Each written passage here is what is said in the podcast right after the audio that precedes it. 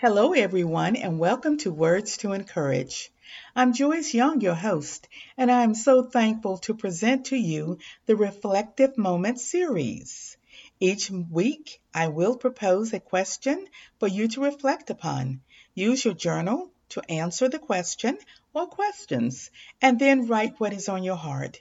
Record your prayers and praises or any other insights that the Lord may put upon your heart as you seek Him in quietness.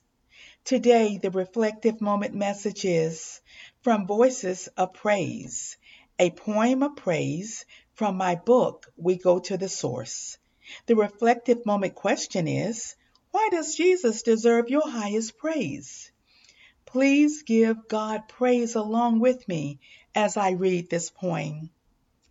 We see the mightiness of your hands. We bow to your plans. You are the one who made the earth, the one who gave it birth. Who or what compares itself to you? No one can compete with who you are or what you do. Because you created all that exists, all praise should be on our lips. All nature gives you praise as it flourishes in stages. The birds of the air flap their wings with majestic flight as they soar high in the sky with sounds of praise as they fly. The waters flow from streams to rivers and rivers to ocean. Can't you hear the breakers of the waves flowing in and out with foaming rhythm, echoing the sounds of great praise? The sun that rises high in the sky says, Good morning to the earth, and when it sets in the evening, it signals the time of rest. Creatures both great and small are aware of the mightiness of God.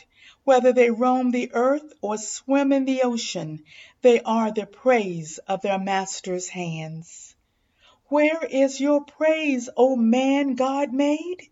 You should stand and shout, because God has made you stewards of his creation. Praise should always be in your mouth. Psalms 145 verses 21 says, My mouth will speak in praise of the Lord.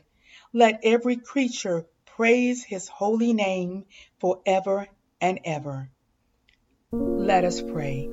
Our Father, who art in heaven, hallowed would be thy name. Thy kingdom come, thy will be done on earth as it is in heaven. Give us this day our daily bread, and forgive us our trespasses, as we forgive those who trespass against us. Lead us not into temptation, but deliver us from evil. For thine is the kingdom, the power, and the glory, forever and ever. Amen. Thank you for joining me for Words to Encourage. Now go out and encourage someone else and tell them about your praise for our one and only God who made us all.